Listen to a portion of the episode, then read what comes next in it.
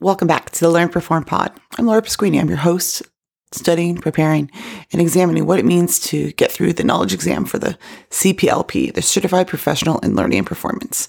These are my study notes. I'm working out loud. Hopefully, you got a chance to download the CPLP Certification Handbook 2019. It's a free PDF guide. I'll put a link into the show notes if you haven't. If you scroll down to pages 40 to 44, this is going to give you the outline for the content knowledge exam. Also, in the handbook, it gives you helpful things to expect on the day of the exam, uh, what to bring, what to prepare.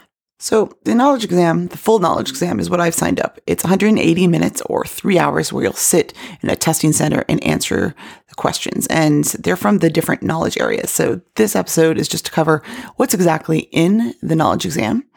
Once again, you can find this on page 40 to 44 in that free CPLP 2019 handbook, is what I'm referring to.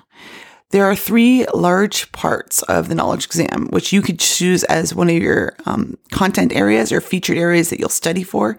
And that doesn't mean you don't, do not have to study for all of the components of the knowledge exam, but these areas of expertise, these first three are weighted heavier in the exam. They're weighted between 13 to 14% of the exam. So you're going to see more questions.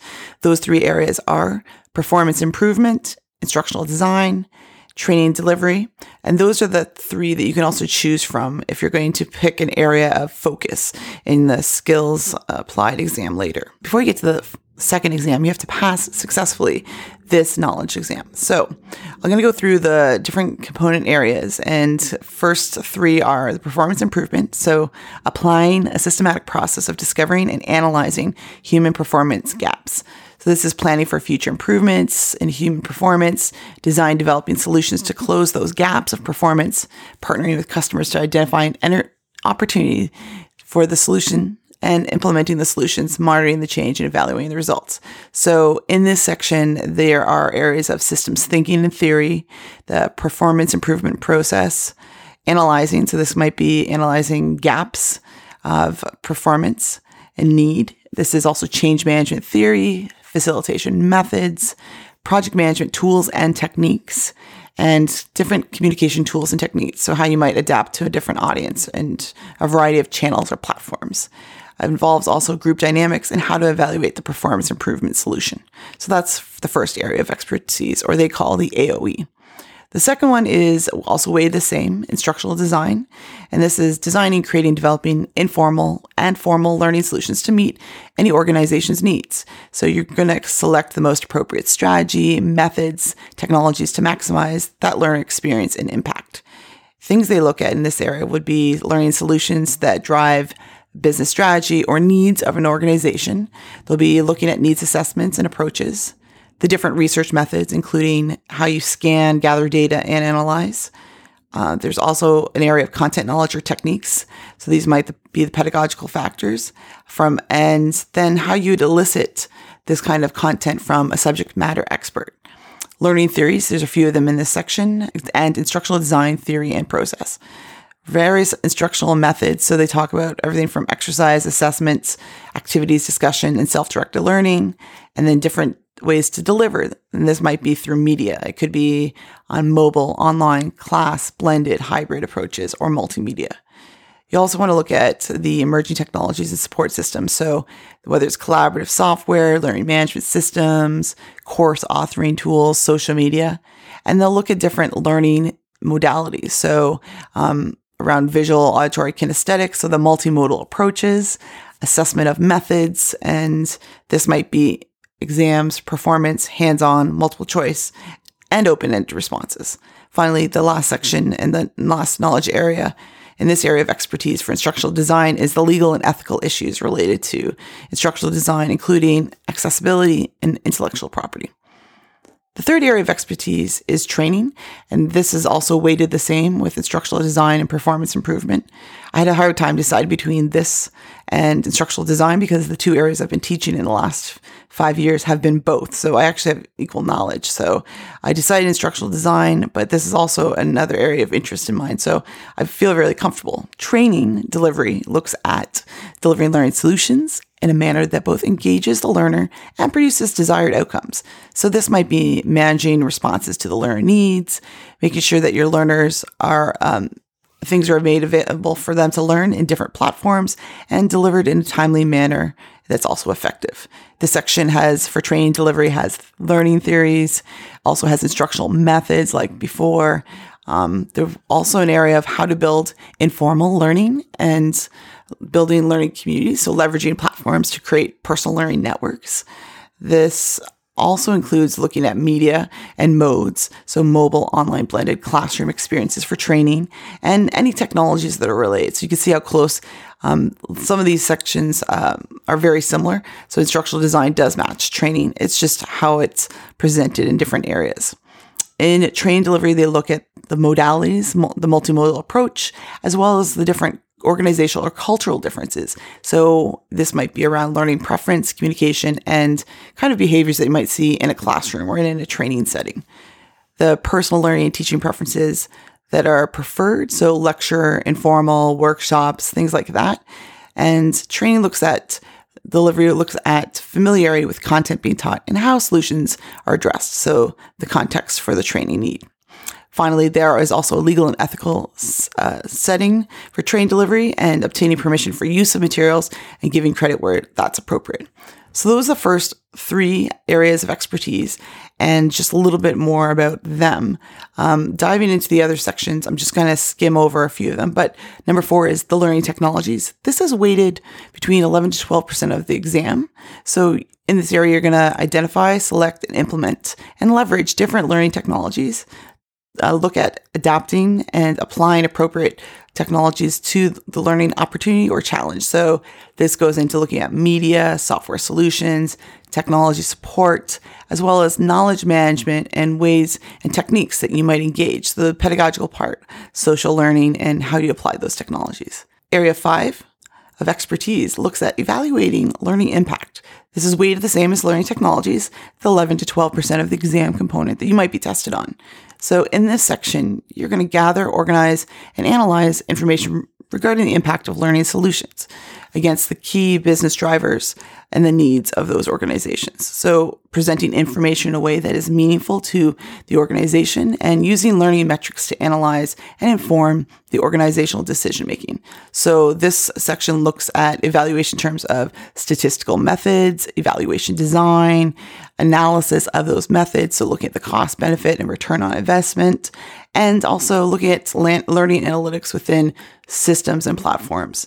Um, again, for evaluation five, evaluating learning impact, you're going to interpret and report the data.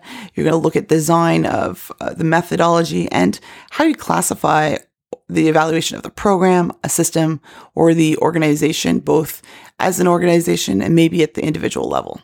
So that was area five. Area of expertise six is managing learning platforms. This is weighted a little less, eight to 9% of the exam. This might be providing leadership to execute the organization's strategy, planning, monitoring, and adjusting learning and development for projects or activities. This area is interesting. It's the only one that has two kind of se- subsections. They're called strategic knowledge area and tactical knowledge area.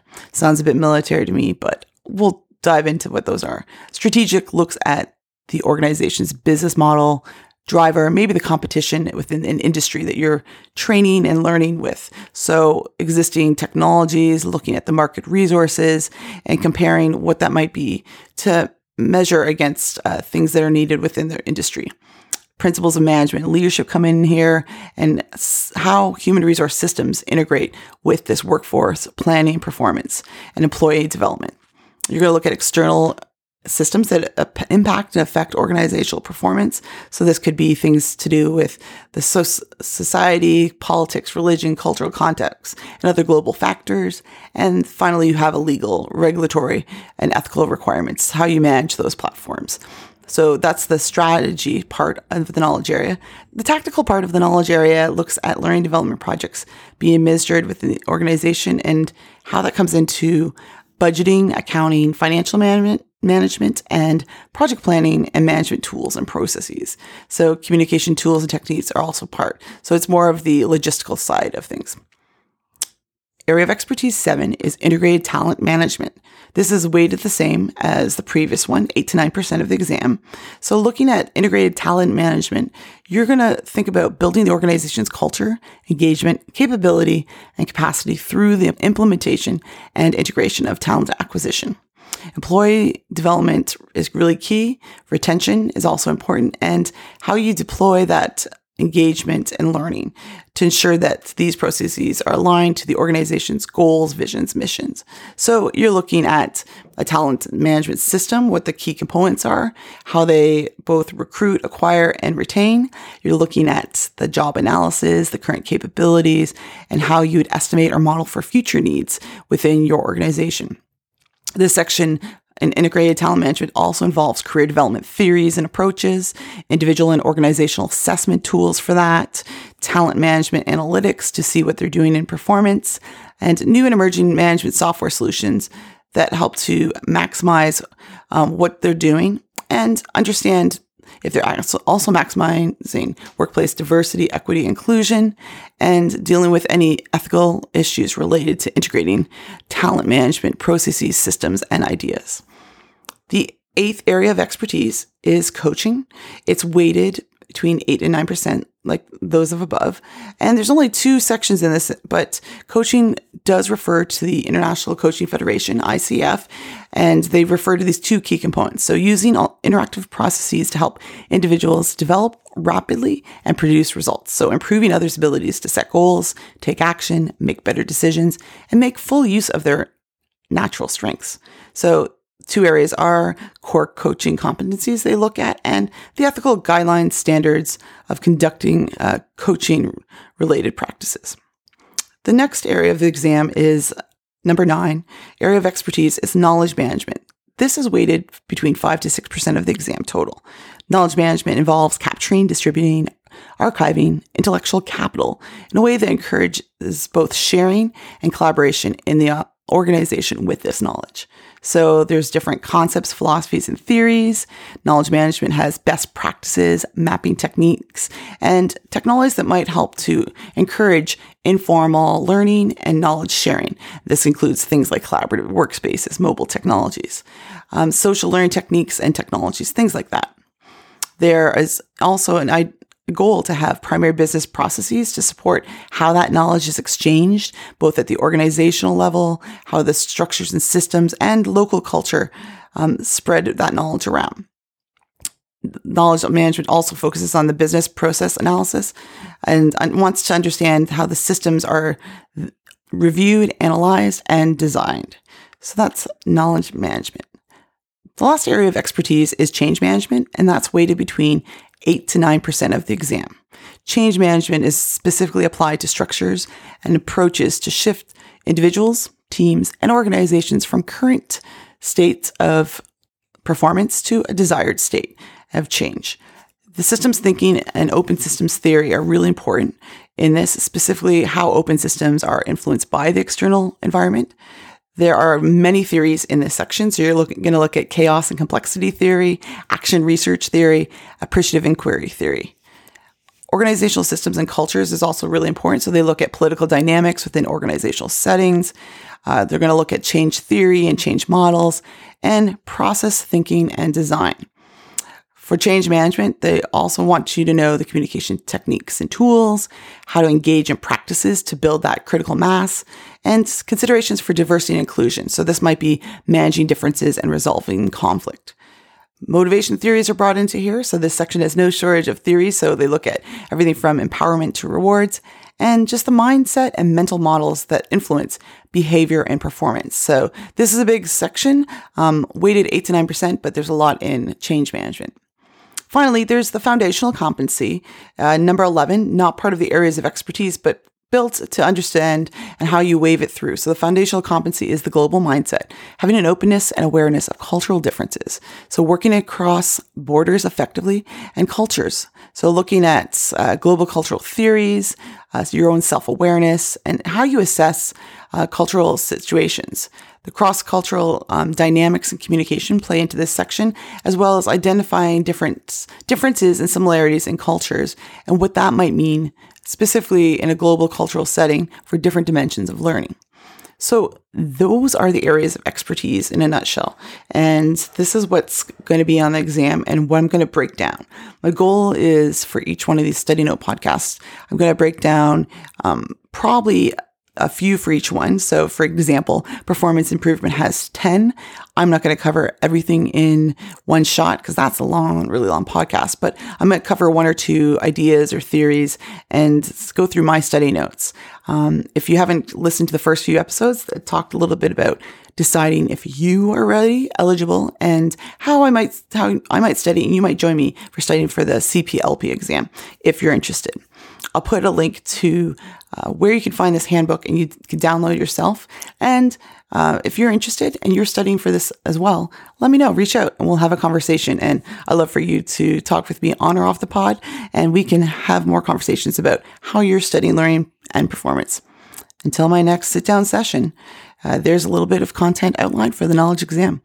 I hope you've enjoyed it.